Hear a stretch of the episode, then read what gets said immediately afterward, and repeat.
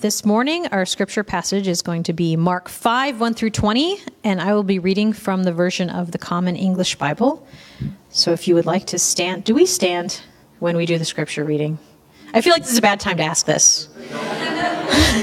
okay, sit, sit, and read. It's a long one. It's a, it's a fun one. Okay. All right, Mark 5, 1 through 20 from the Common English Bible version.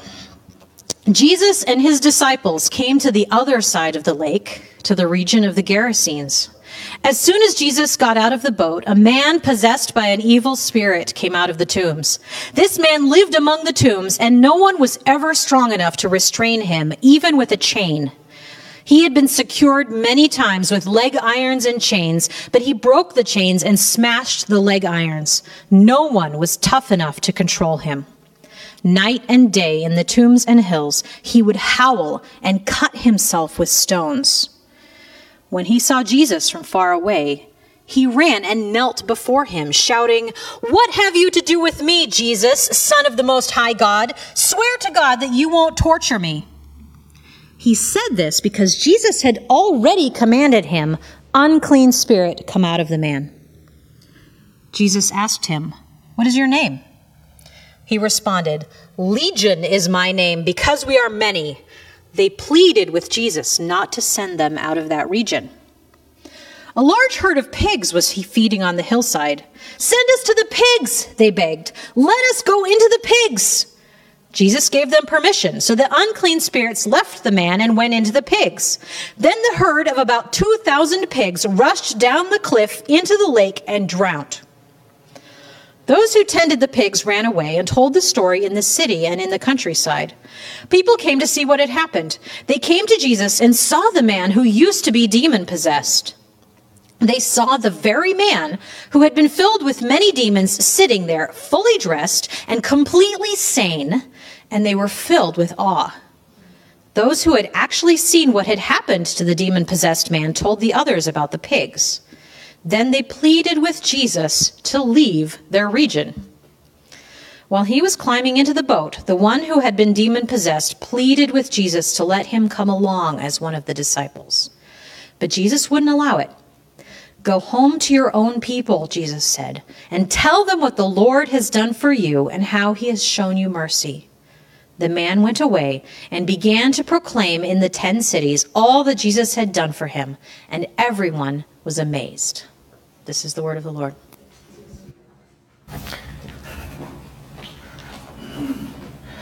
God is good. All the time. Amen. God is good. All the time.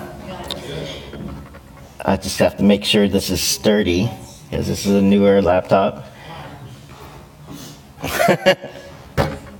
okay. That's how I test it. Um, so we're continuing our Mark series, and uh, this is a longer chunk. So for those of you who are like, when are we going to finish up Mark? Because we're going like in little tiny sections at a time. We we got a whole big chunk um, out of that, but. Um, demon possession and legion, not not your everyday common uh, topic of discussion, and there's a lot uh, there's a lot in this passage, a lot of uh, information, a lot of narrative, uh, and a lot of things that we probably don't experience every day. You probably don't um, understand everything in this passage, and we couldn't know uh, all of the cultural context um, of the time and how people understood uh, certain things, how people understood demons, how people understood uh, spiritual things. Um, but we could step in and take a look and try to apply it to ourselves today. Um, but Mark goes, uh, verses 1 through 5, goes through some length to describe the state of this man, how this person is doing. Uh, what we basically have is a lunatic demoniac, right? The man comes out of the tombs. Um, tombs are a place of death, right?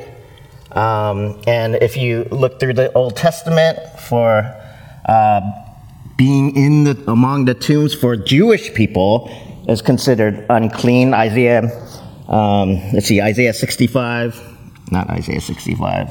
Where was my Yeah, Isaiah 65 4 references people who sit inside tombs and spend the night in secret places who eat swine flesh, right? So, just in that prophetic uh, passage, there's tombs, there's spending the night in secret places, and there's the eating of swine flesh. So, there's some connection there. But basically, that's to say, in Jewish culture, culture this man would be considered unpure, hanging out with demons, living amongst the tombs, um, and uh, something to do with pigs in this passage as well. So there, there's some connection. But so the man's coming out of tombs.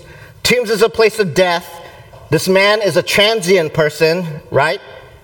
Obviously, he's sleeping um, amongst the tombs, not in a home, not in community, ostracized, isolated. Um, and it mentions, Mark mentions that nobody can restrain this person, right? They put chains on him, he, he gets free. They put shackles and he, he breaks the shackles. So this person has super strength, right? And he's broken out of his chains and he's broken out of his shackles numerous times before. And then there's also the audible, right? He howls as he's approaching. I'm thinking about the disciples too. Um, a couple weeks ago, Tim preached awesomely on uh, Jesus calming the storm and the, G- the disciples and Jesus in the storm on the lake in their boat. And uh, the storm comes, and Jesus has authority in his words to calm the storm. And it's a picture of authority, it's a picture of the disciples trusting in Jesus' authority in the midst of chaos, in the midst of storm. So they cross the lake, and then I imagine, right, it's night, it's evening by the time they get to the other side. And what do you know? It's dark, it's a different place. It probably, if you're scared of the dark, very scary. And out comes this crazed person howling, it says. Howling. I, I thought about kind of recreating the how, but I'll leave that to your imagination right now, and it'd probably be pretty annoying, but it'd be annoying because it's an unpalatable sound, right? Just imagine if a person with ripped clothes and scars and cuts and wild hair with broken chains coming off them came in the middle of the sanctuary and just howled. Right? How would we be responding? How would we be reacting? Right? Uh, hopefully, some of you may be like coming between me and the person to protect me, right? like, ah, get him. Um, but that how is unpalatable. It's uh, socially awkward. It's not something we hear every day. And if we hear it, we probably move to the other side of the street, go to the other end of the sidewalk, we don't want to deal with something that's crazy, that's loud, that's out of control, that's uncontained. And Mark describes this person as that. And I want to kind of pull out some of the things, um, kind of the emotional and social state of this person um, who is afflicted with a demon he's experiencing one severe isolation, right? Obviously, he's not fit. He's an outcast, a pariah, a thorn in the side of society, uh, a thorn in the side of his family, if he has family around, a thorn in the side of whatever, business owners, you know, people. We have the herdsmen, right? The people who are taking care of their animals. So isolation is one. And then he's exhibiting antisocial behavior, right? Howling, living in the tombs, not someone that you're going to invite to Thanksgiving dinner, right? Not someone who you would allow to sit amongst yourself at a peaceful gathering or a meeting or a church worship service, maybe, right? This person is also homeless, right? Living, coming out of the tombs, having slept day and night amongst the tombs. and this person is uncontained, right? We can't control him. We can't keep him in, right? Keep him well behaved. We can't contain this person.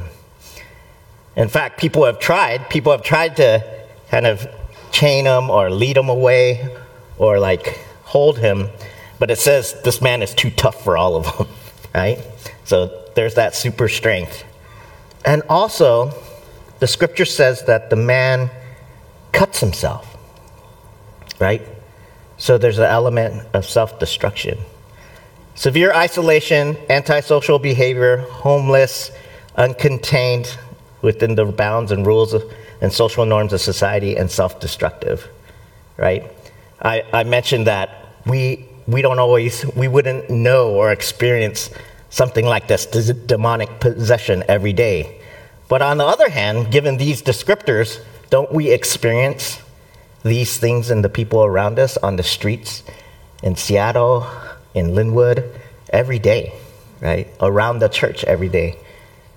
You can probably go out into this parking lot and meet someone like this.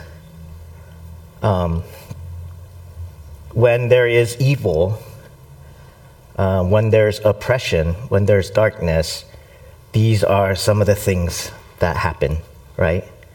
We become isolated. Our behavior changes, right? And we feel far from home. And we experience self hatred and self destruction. Are you with me, church?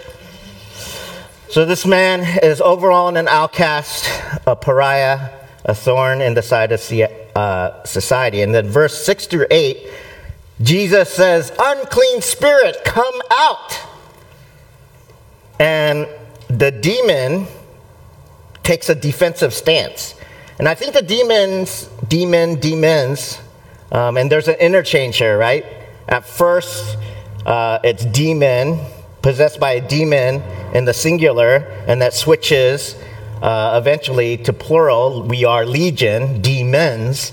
And so we have this individual man, one man with one demon, or at least described in the singular.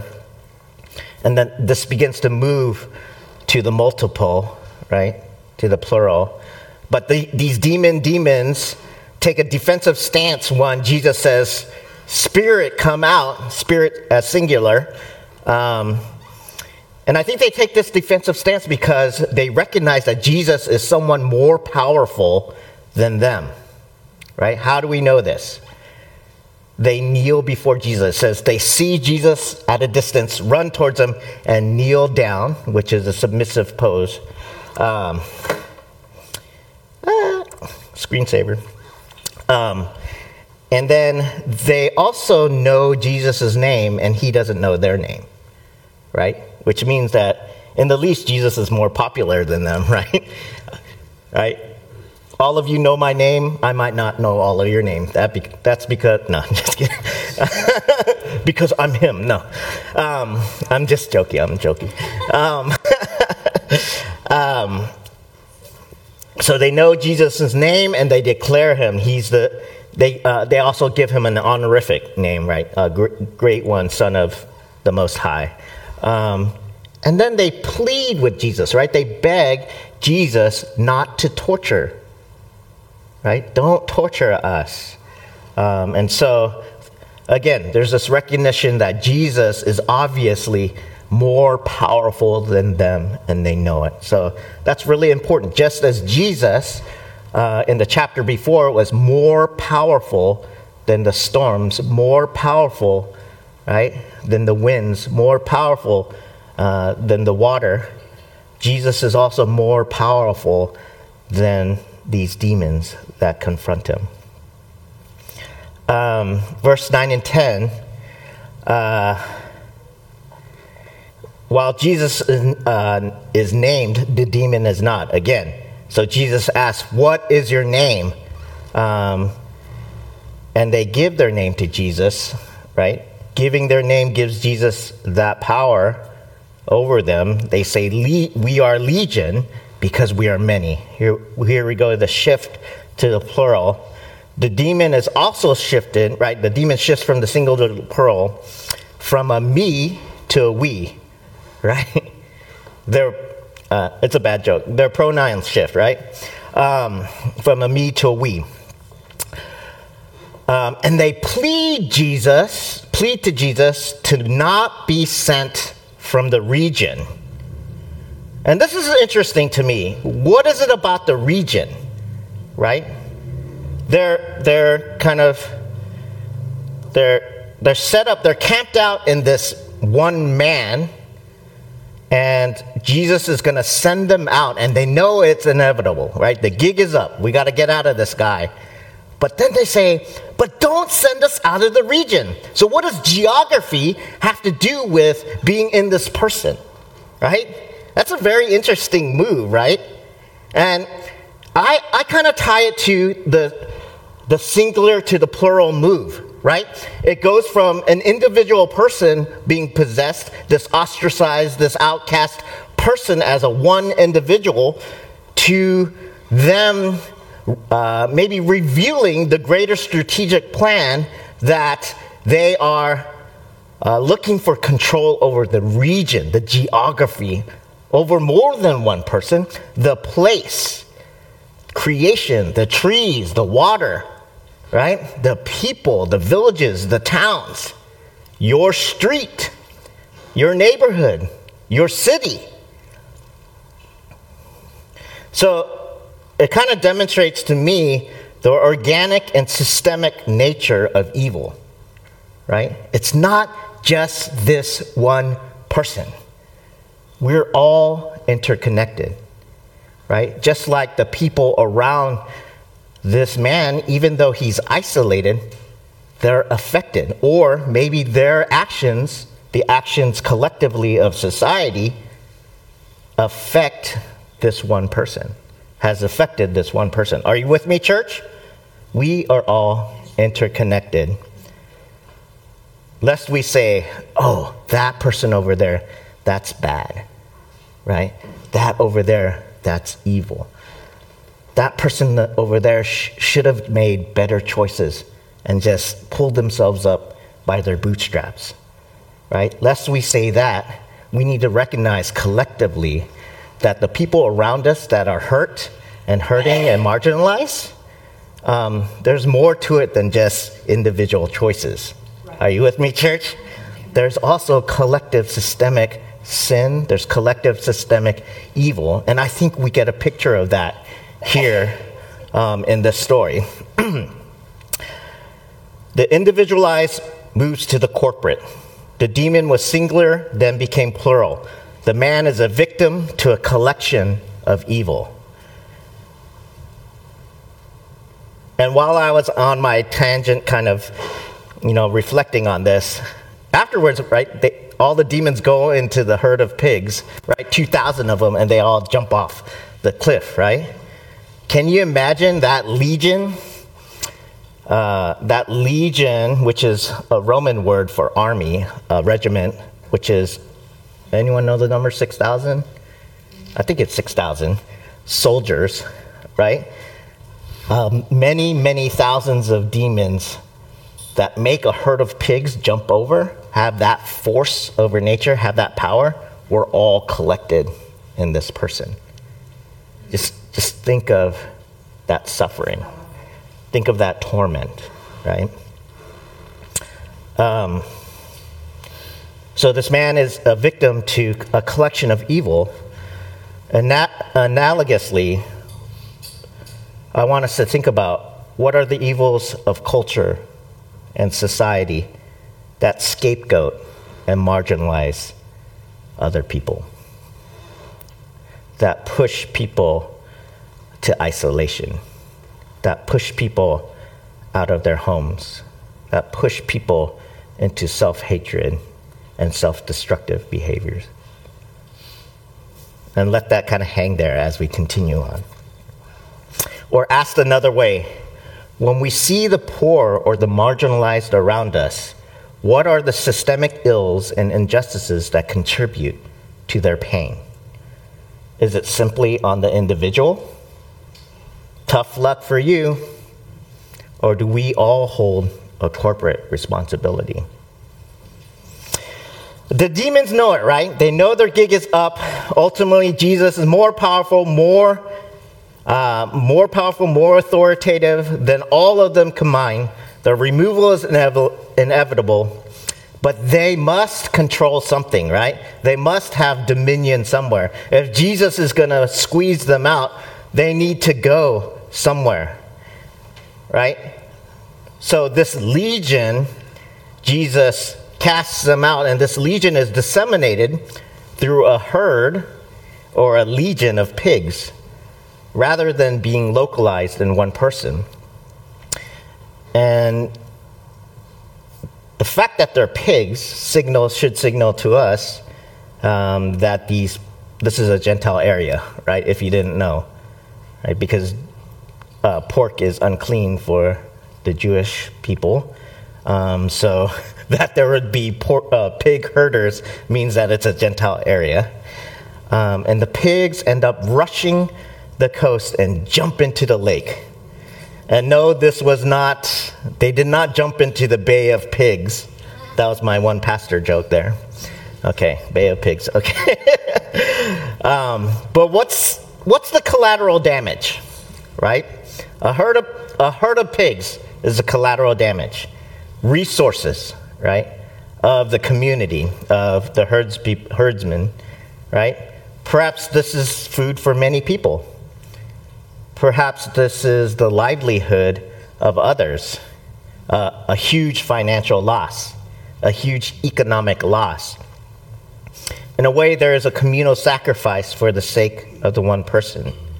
Again, we are not individuals merely living next to each other, but we are part of an interconnected breathing communal organism.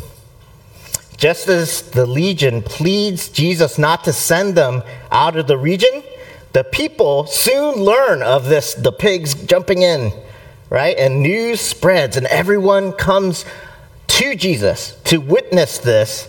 And they're, it says that they're really afraid, right? They're afraid, just as the demon was afraid when it first confronted Jesus, right? Don't don't send us out. Don't torment us.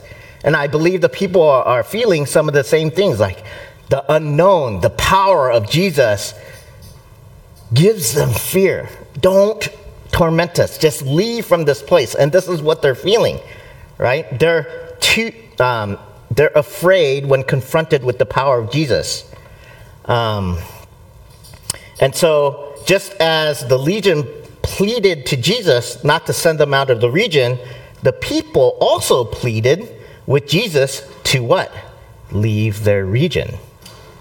Right? Get out of here. We don't want you in this place. You're messing with our system. You're messing with our economics. You're messing with the ways things ought to be. No matter that this person they do witness is freed, right? Has been delivered, is sitting there at peace and, and normal again with his wits. But they plead Jesus uh, to leave the region. And um,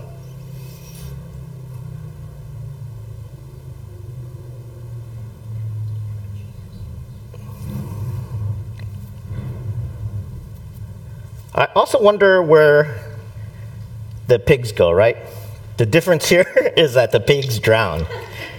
We don't know the fate of the demons, right? Did the pigs drown and the demons just came out, or the demons just go back to Satan, like into the depths, right, of, of hell or something? Um, did they return to the dark depths to Satan?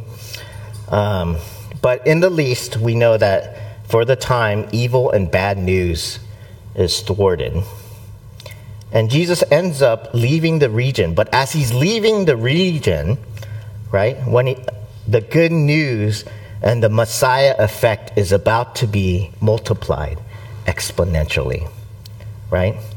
The man has been freed, and he becomes a witness to all that Jesus had done for him, right? He goes out to the 10 cities, it says and the 10 cities, your Bible might say 10 cities, or your version might say Decapolis, which is a Latin word for 10 cities, right? Um, which is another clue, right? That legion and Decapolis being Roman words, right? Latin words, Rome, points to Rome as the empire, right? Rome itself, the empire, the region, we, we can now kind of suppose is Roman, right? Like a stronghold for the Roman Empire.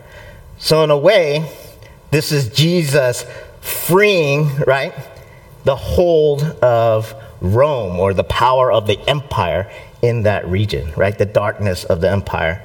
He's casting out uh, from this man and from, from the region. Um, so, there's one way to look at it. Jesus, right, saying the kingdom of God is at hand, is saying, yeah, I'm ushering in a new kingdom. Right? That's what Mark is saying. I've usher- with Jesus comes the ushering in of a new kingdom, and Jesus has been expressing authority over evil spirits, authority to heal, authority over the Sabbath, authority over this and that. And people are smarting, right? The powers of be are smarting. The Pharisees, the religious leaders are like, who are you to have the authority to say this or do that? Right? These are our rules. These, this is what we do. This is our gig. Right? And in the same way, you know, Jesus is ultimately going to be put on the cross of Rome, right? Because of his conf- confrontation um, with the power, right? The, the, power of the empire. Um, so, in one way, when we look at the demoniac, this person is one who is marginalized, isolated, and pushed, scapegoated because of right the power of the empire. And Jesus demonstrates, in a small way, power over even this. Are you with me, church? uh, where was I?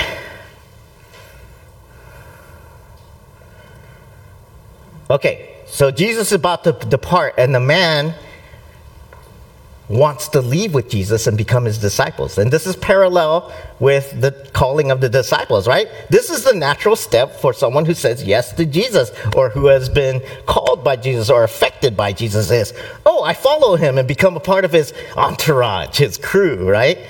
And that would make sense to all of us, but instead Jesus says, no, no, no, no, no, not for you. You stay here.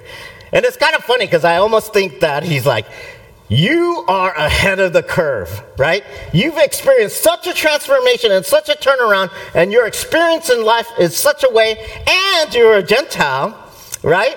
You stay here and spread the word, and I'll continue my remedial discipleship program with Peter, James, and John, and, and all the rest of them over here. Like, they need to hang with me because I have, right? They didn't even get the parable, right, of the soils, right? I had to, I had to like explain the parable of the soils to them. Um, but you intuitively get it, right? Because you've experienced so deeply that freedom, right? You've been delivered. And I'm just going to set you free, right?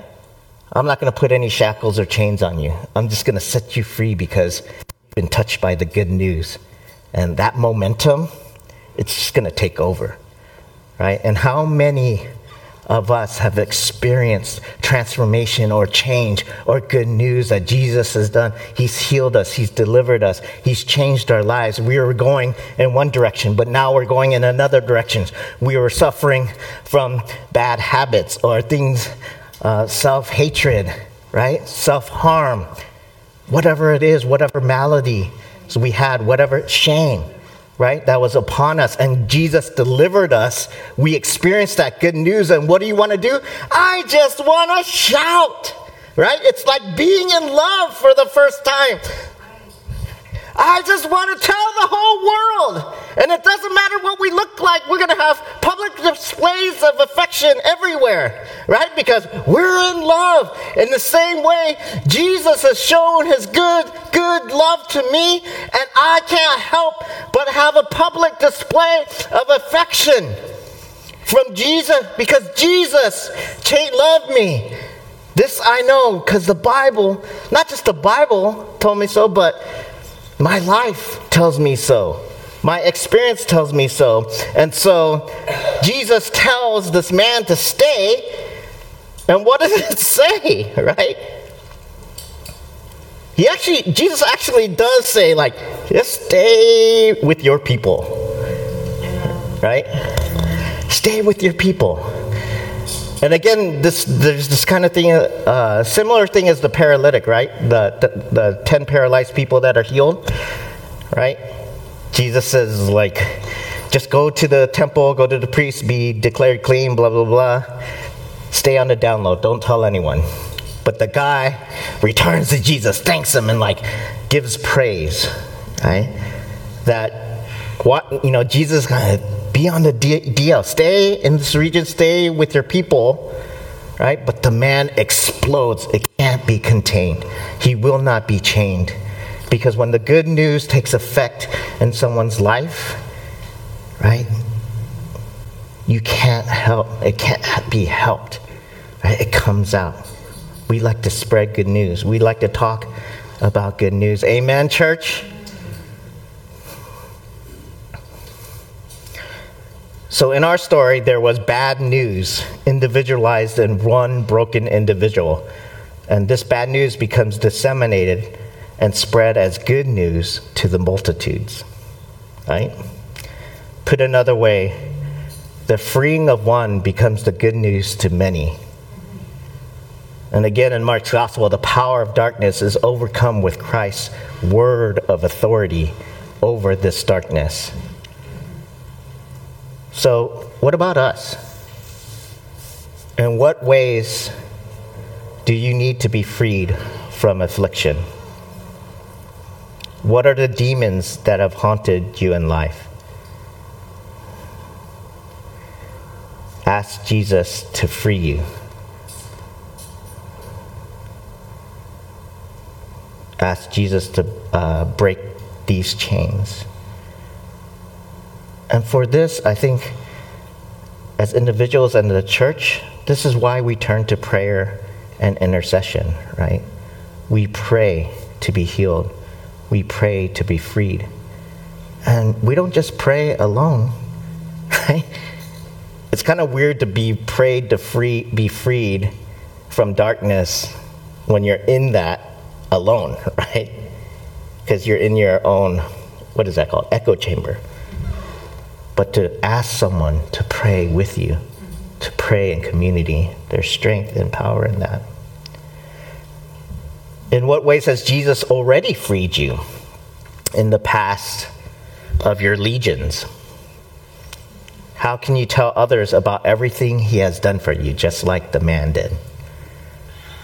Let me tell you everything Jesus has done for me. Right? Woman at the well, too. Come, see him who told everything about myself. She was a witness. Thirdly, uh, you heard Cain's question in Genesis, right? Cain and Abel. Am I my brother's keeper? Yes! You are your brother's and sister's keeper. You are your siblings' keepers. You are your sister's, your brother's keepers.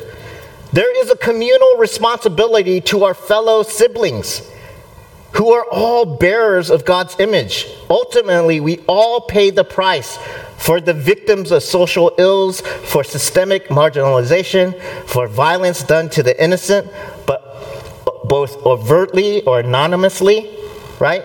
Via corporate greed or the collective idolatry of comfort, right? We are all collectively responsible and we need to own that, that price by being creative and brilliant in how we pool resources, right?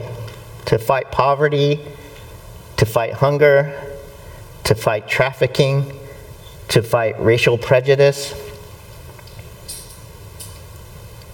Creative. The church is called to be creative, right? And pooling that together to reverse the economic, social effects of empire. And then for the church, finally, the church itself is one body, right?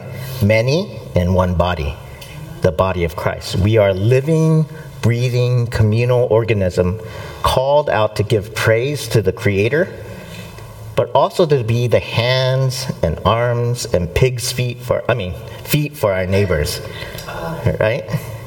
We are a collection of resources called to give of ourselves as Christ served humanity, called to sacrifice, the dirty S word, sacrifice for the sake of the howling people among the tombs, for those sleeping outside in the cold today, for those victimized in the class to prison pipeline for those unjustly incarcerated, for those who are told they're not beautiful or are not enough, right? Because of where they come from, or the color of their skin, or what gender you are. And then, oh, this is actually is finally, finally, evil is real evil forces are real. I know some of us, right? We we like the positive sermon and we like to feel good, right? And like Jesus is all good. Jesus is all right with me, right? But there is evil in the world. Otherwise, we wouldn't have the news, right? They'd have no content, right? There's no content. Evil forces are real and we, we read in ephesians 6.12 right our, for our struggle is not against blood and flesh but against the rulers against the authorities the empire against the cosmic powers of this present darkness against the spiritual forces of evil in the heavenly places and maybe for us, right, we are kind of removed from exorcisms, right? Like this story could be portraying. We're, we're far removed from demons and demonic things. Like, that's not my gig, right? I hear about those stories from missionaries, right? Or in other parts of the world happening out there, casting out of demons. But here, you know, in the educated world, ah, you know, it's it's other things, right? It's social ills, it's you know, whatever. But evil is real, right? And perhaps, you know, for instance, for America, for the West, you know, we have a long history of racism and injustice, right? Of supremacy of colonialism. And when those things are taken collectively and built on each other, that's evil, right? And so when we refuse not to look at evil, right, it just sits there and it grows and grows, right? We're refusing to look at the truth, while all the while there are people that are hurt and dying and displaced and jacked up right? And still we say, what, what, what? Right? We have to look at that. E- like evil, when it collects upon our, itself, becomes demonic, right? It becomes an organ, a breathing organism that needs to be cast, cast out. And that's what I see for the American church, right? That's what I see for us, not to scare you, um, I'm coming off uh, a few weeks ago. I wasn't here a few Sundays ago um, because I was on the journey to Mosaic, which is what our denomination, our specific conference, it's a bus ride to racial righteousness. So from Thursday to Sunday, we basically get on a bus and we're paired up with people of a different ethnicity. Um, some of us were paired up with two, so I was um, paired up um, with two gentlemen um, both black. And we're on a bus and we go to different sites. And this mostly, well, it was Washington and Oregon. So um, each site is a different historical story, right, of how uh, different ethnic groups were displaced, kicked out, killed, um, because of colonialism, basically, or white supremacy. And so we had, we had the indigenous experience. And on the bus, while we're traveling from site to site, we're watching documentaries or movies and then discussing it with each other. And then at the sites, we get a history lesson, and, and the person at that site kind of gives us the story of the pain. And we listen to different stories and testimonies of pain and hurt, and we process it. Um, and it, it just, after a certain point, you're like, wow, overwhelmed because they're like, I can't, like, people who say this doesn't exist, like this hurt and this pain giving, like, it's right here. Story after story. And they're similar, right? They're all tell the same story the story of America, right? In the raw. Um, and so, indigenous experience, Latino experience, Asian experience, um, and African American experience. And so we go around. And it's amazing. It's done every year, and I hope some of us at Renew uh, can make that trip in the future. Next, next, it's always a Veterans Day uh, weekend. Um, but the indigenous experience, especially we go to a powwow, we're invited to a powwow um, during that time and, and kind of celebrate and see what's going on. And then when they say, oh, because they're out there dancing in their regalia, right? But when they say, when the announcer says, intertribal dance, that means everyone can come out there. So I got to go out there and demonstrate my lack of rhythm.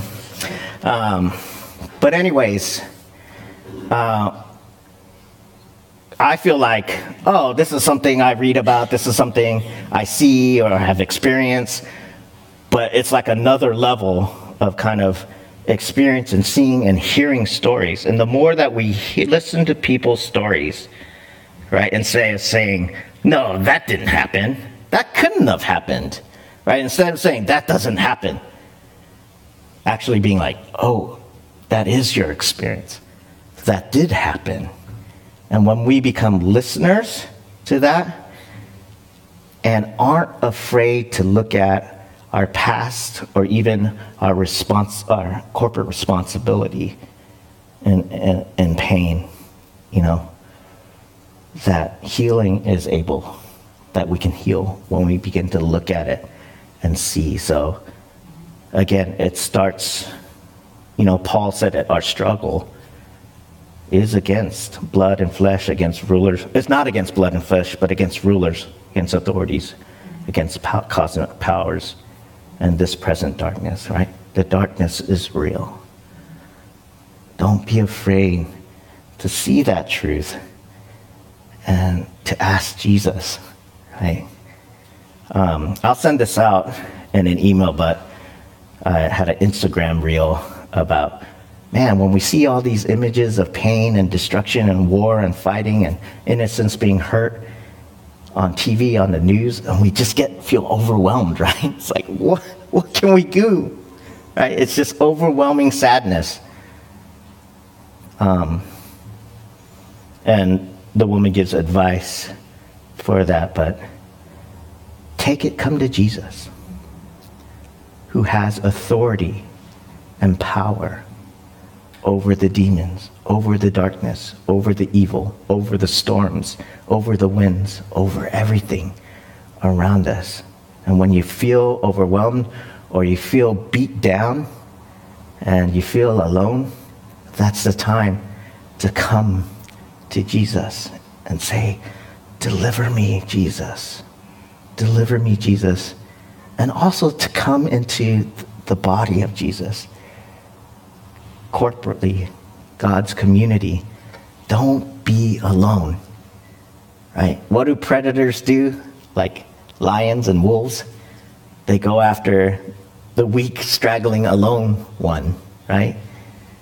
Divide and conquer. Don't be divided out to be conquered, but find solace in community and in church. Are you with me, church? Amen.